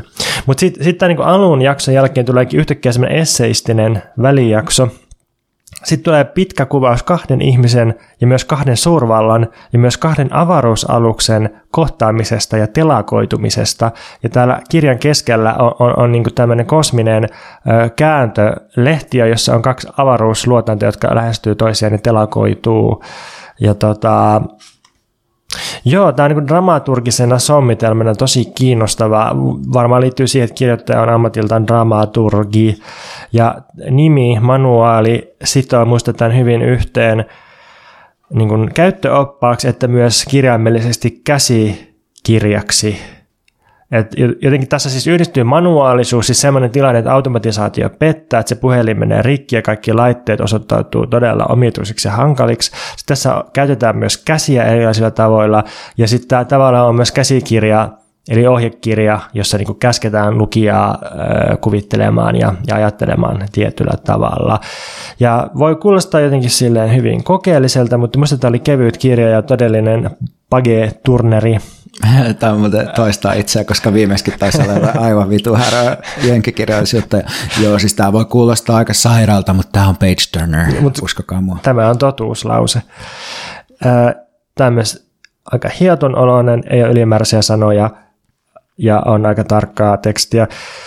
Ja sitten mä vielä tykkäsin siitä, että tässä kirjassa kuvataan seksiä ihan suoraan miehen näkökulmasta. Että ei, ei mitään sellaista, että nyt, nyt niin kuin ei saa kirjoittaa enää miesten näkökulmasta seksiä, mutta mut tämä on yllättävä se tapa ja se, se, se, miten se seksi tässä toteutetaan, miten sitä kerrotaan, niin se on, se on yllättävä. Se, on niin kuin, se päätyy lopulta epätoksiseksi, mutta siihen liittyy silti nautintoa. Että se ei ole mitään sellaista niin kuin, ikään kuin poliittisesti korrektia, vaan siinä, niin kuin, siinä on sellainen raaka ruumiillinen nautinto, mutta, mutta se, se, on, se on musta ihan niin kuin vähän poikkeuksellista.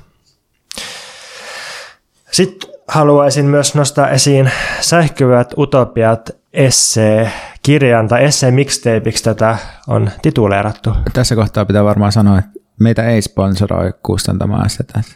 Ei muuten, eikä, eikä kukaan muukaan. Että Mikä siis, kustantama ei sponsoroi? Ei, ei, me ei saada euroakaan näistä suosituksista. On ihan itse joko ostettuja tai sitten arvostelukappaleina pyydettyjä. Niin, Tutkijaliitto lähettää meille uh, kyllä niin kuin tuotantoa, mutta ei me sieltäkään mitään rahaa saada. Ei, saataisiin. Öö, tota, niin, Sähkyvät utopiat, essee mixtape, toimittanut Aurora Alahakula, Maria Ylikangas ja Arja Karhumaa. Ja taas insistoin kuuntelijoita, että älkää työntäkö mitään äänekirjatörkyä korviinne, älkää lukeeko mitään e-kirja digitaalista jätettä sieltä silmiinne, vaan hankkikaa tämä itse esine, koska tota, tämä on, tää on nimenomaan esine. Ähm, mäpä siteeraan täältä, tai referoin tältä viimeiseltä sivulta Arja Karhumaa, joka on tehnyt graafisen suunnittelun tähän kirjaan, niin kertoo, että se on taittanut tämän kirjan käyttämällä yhteensä kuusitoista eri kirjaintyyppiä, ja sitten täällä on graafisia kuvia, aiheita ja häivähdyksiä, jotka on tehty parilla ohjelmalla plus tekoälymallilla, ja sitten tämä niin kuin on poikkeuksellisesti toimitettu sillä tavalla, että paitsi tekstin toimittamisen lisäksi, niin myös tämä graafinen suunnittelija on ollut toimittamassa tekstien sisältöä, ja sitten kirjoittajat on miettinyt myös alusta lähtien, että miten tämä tulee sitten taitettuun muotoon, että se visuaalisuus on ohjannut osittain sitä kirjoittamistakin, ja täällä on niin kuin todella kiinnostavia kokeiluja, tuo mieleen siis ehdottoman hyvällä tavalla Esa Saarisen klassikkokirjan Symposium jostain sanotaan hatuista vuodelta kaksituhattakolme, että, että niin kuin todella kiinnostava ää, esine ja visuaalinen homma. Ää, jos nyt pitäisi jotenkin kertoa lyhyesti Suomi-esseen pikahistoria kaksituhattaluvulta, niin menisikö se jotenkin sille, että ensin ei ollut mitään. Ehkä johtu... ensin, ensin oli, oli vain niin kuin tyhjyys ja Jumala kulki esseen vetten päällä. Markku Envallin eläkeläishenki kulki kulttuuri- ja horinaesseen kentällä. Ja sitten oli... Tuomas Nevallinnan kolumnit myös. No, Tuomas Nevallinna, se, se oli niinku se yksi poikkeus, ja myös Jukka Relanderin yksi esseekirja. Ne oli niinku aina lukemisen arvoista esseekirjat suurin piirtein kaksituhattaluvun alussa. Joo, se, Tuomas Nevallinna yksin piti koko suomalaista esseitä pystyssä. Todella loistavia. Ei sponsoroi tätä podcastia ainakaan vielä. Sitten tuli Antti Nylen ja katolisella vegaanidandyismillä ja Oscar Wildelaisuudella ja ranskalaisten klassikoiden keikaroinnilla, niin sitten herätti suomalaisen esseen henkiin, ja kokonaiset kustantamot sitten kopioi ja toisti Antti Nylenin estetiikkaa, sen jälkeen muun muassa koko Savukeidas kustantamon tuotanto näin niin kuin pikkusen käristettynä. No sitten kun alkoi tulla aiheiden puolesta vähän erilaista esseitä ja ehkä myös naisten kirjoittamaa esseitä, niin sitten aika pitkään musta oli sillä, että sekin estetiikka kopioi sitä Antti Nyleniä, mutta mut sitten sit alkoi tulla kaksituhattakymmenluvulla feminististä, poliittista, filosofista esseitä, ja nyt viimein tässä Säihkyvät utopiat -kirjassa niin on, on niin todellakin räjäytetty se vanha estetiikka aivan nuria. Tässä on, on paljon myös semmoista lyyristä esseitä, ja oikeastaan niin eri kontekstissa voisi lukea runona, mutta, mutta sitten tässä se asettuukin esseeksi. Niin on, on todella iloinen, että ollaan päädytty siihen pisteeseen, että isohko kustantamo julkaisee näin kokeellista esseekamaa. Ja ilmeisesti myös tämän kirjan tuotantoprosessi on ollut hyvä ja kiinnostavaa, ainakin mitä tässä kirjassa itse kirjoitetaan. Jossain vaiheessa mietittiin joidenkin taiteilijakavereiden kanssa, että mit, mitä voisi olla niin kuin semmoinen äh, poliittisesti radikaali taidetuotanto tai, tai jopa niin kuin utopinen, niin sitten mietittiin, että se, se ei niin kuin liity siihen sisältöön, että, että niin kuin tehdään jotain utopioita tai tälleen, vaan nimenomaan siihen prosessiin, että kaikilla on niin kuin tasavertaisia mahdollisuuksia ja rahaa käytössä ja näin, niin tässä nyt tuntuu, että Koneen Säätiö on antanut sitä rahaa, ja niin kuin prosessi on ollut pitkä ja hyvä, ja se on siis syntynyt feministisen esseen verkostosta. Eli ei, ei utopia ilman Koneen Säätiötä. Just näin. Sitten Koneen Säätiö, joka ei muuten sponsoroi meitä, mutta... Olemme kiinnostuneita. Kyllä. Ottakaa yhteyttä. Sitten, koska tämä on kokeileva kirja, niin kokeiluhan liittyy myös riski epäonnistumisesta. Musta tässä on myös epäonnistumisia, mutta mä oon niin iloinen niistäkin. Että siis tää on, tää on musta epätasainen kirja, mutta se on ihan hyvä juttu, että tää on niinku semmoinen piikikäs meritähti, josta kaksi sakaraa on ehkä vähän jo kuoliossa, mutta ei haittaa, koska ne on osa sitä kokonaisuutta ja tukee sitä vähän niin kuin kauneuspilkut ja maailman rumuus tukee suuressa kuvassa Jumalan visiota totaalisesta monadologisesta kauneudesta. Tota, joo, sit mä yllätyin siitä, että tää sai pitkästä aikaa musta aikaa pientä semmoista mobilisaatiota. Tähän sisältää ihan pöyristyttäviä väitteitä tämä kirja. Että tässä esimerkiksi Taneli Viljanen väittää, että cis-sukupuolisuus on kuolemakultti, jonka ei saa antaa jatkua. Niin jos tällaisen ottaa kirjaimielisenä väitelauseena ilman kontekstia, niin tämähän on aika, aika kovaa, kovaa tykitystä. Mutta sitten ehkä tämä, niin kuin tuossa lyyrisessä kontekstissa herättää sellaisen kysymyksen, että, että jos meidän tavoitteena on purkaa sukupuoli, tuhota sukupuoli hierarkkisen järjestelmänä, niin kai sitä sitten pitää purkaa myös se cis-sukupuolisuus. Ehkä se on ymmärrettävissä tästä näkökulmasta. Mutta silti niin, provosoivaa on, kamaa. On, kyllä sitten tulee ensimmäisenä sellainen olo, että, että eikö sitten saa niinku samastua itselleen niinku määritettyyn sukupuoleen, mutta, mutta siis samaa mieltä, että Su- mutta siis toki niin pitää ajatella silleen, että puretaan sukupuolijärjestelmää eikä sillä keskitytä, ei keskitytä tavallaan johonkin tiettyyn sukupuoleen siinä. meidän ähm, Instagramin Q and A:hin, jota Veikka ansioituneesti on ylläpitänyt, tuli joku kysymys, että voiko vastustaa kapitalismia, jos samastuu sukupuolibinääriin. Ja se oli musta todella surullinen ja kauhea. Tai siis, niin kuin, että hyvä, että joku kysyy sen, mutta, mutta että niin kuin, se, että on mahdollista kysyä tämmöinen kysymys, että ikään kuin pitäisi olla joku erikoinen identiteetti tai identiteettimyys, että voisi olla radikaali. Kyllä on mennyt liian pitkälle feminismiin. Tämän kirjan kirjallisesti kaikkein upeammat tekstit musta on loppupuolella. Mä haluan kaksi kohtaa nostaa esiin täältä. Taija Roja kirjoittaa esseessään, että luova kirjoittaminen tapahtuu eroottisen alueella. Jos tekstissä ei ole seksiä, se on turhaa, sillä ei tee mitään.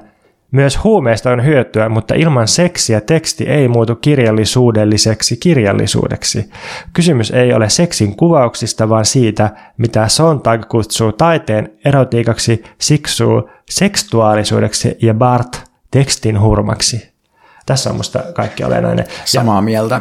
Sitten vielä Maria Ylikankaan vampyyriesse on musta tosi loistava, ja lopuksi mä haluan lukea siitä. Tämä on siis kirjallisuuden tutkijan kautta kriitikon kirjoittama esse, että musta on upeaa, että semmoinen, semmoinen teksti voi kuulostaa nykyään tällaiselta.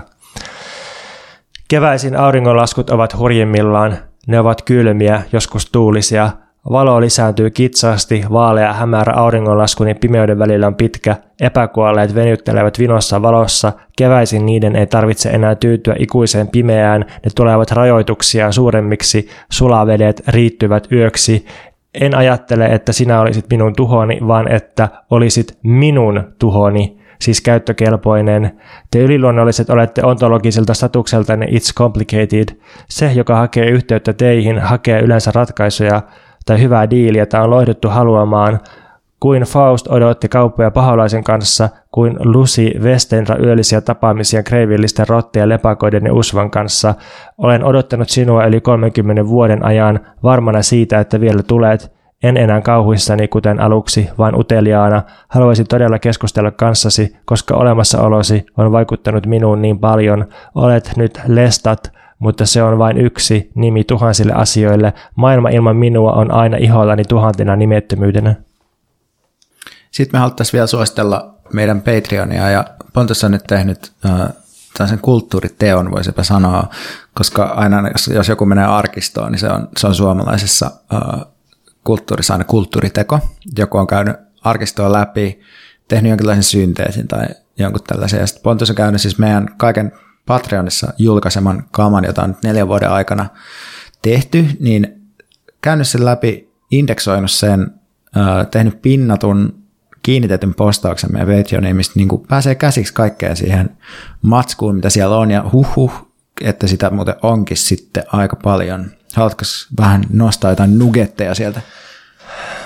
Pitää oikein kaivaa puhelin esille, mutta tämä, tämä on siis tota julkinen, eli pääsee käsiksi, vaikka ei olisi. Niistä pääsee niinku tuijottelemaan ja haaveilemaan, että olisipa mullakin toi Patreon-tilaus, vitsi. No me ollaan vuosien varrella käyty tällaisia sanakirjamaisia keskusteluja erilaisista käsitteistä, kuten moraalismi, toksisuus, liittolaisuus, kapitalismi, keskittymiskyky, ihmisluonto ja sosiaalidemokratia ja niin edelleen. Me ollaan tehty live-striimejä, jotka on kaikki siellä kuunneltavissa ja osa on myös katsottavissa. Ja ne, ne live-striimit on niin kuin erityispitkiä meidän perusjaksoja. Sitten meillä on käyty läpi lukupiireitä, tämmöistä kirjakerhoa pidetty, että ollaan luettu Elena Ferrantea, Merta Tikkasta, Maggie Nelson ja Sarah Turusta, Björn Varrus ja Donna Haraway ja jne. Sitten siellä on tekstimuodossa varmaan niin kuin satoja pienarvioita meidän lukemista kirjoista eri vuosilta. Sitten on tämmöinen sivusarja Mikä Veikkaa vaivaa, jossa on Veikan audiopäiväkirjaa Kanarian saarilta koronan, pahimman koronan aikana, ja sitten on myös kirjeitä Meksikosta ja on autokoulusta ja alkoholismista ja kaikenlaisesta kamasta. Joo, mä tein keväällä sellaisen sarjan niin kuin äänitteet, kun me oltiin Meksikossa mun kumppanin kanssa, ja tota, sieltä löytyy muun muassa, jos tykkäsit mun Yle-esseistä, niin sieltä löytyy taustamateriaaleja siihen esseen, eli mun välittömiä havaintoja siitä hirveästä, hirveästä hippirantakohteesta. Sitten on seitsemän tekstiä, jotka on mun tulevan self-help-kirja esitöitä, ja kirja tulee noin vuonna kaksituhattakolmekymmentäviisi ehkä. Sitten ollaan kirjoitettu yleisiä tällaisia esseitä ja uutiskirjeitä politiikasta, filosofiasta, elokuvista, työstä, pääomasta, kapitalismista. No sitten sit aivan niin kuin suureepos on tämmöinen, me pidettiin, onko tämä nyt sitten kolmentoista jakson, on niin pitkä, varmaan se on niin pitkä, lukupiiri esseekirjasta täysin automatisoitu avaruushamaluksuskommunismissa todella niin kuin sviipattiin laajalti.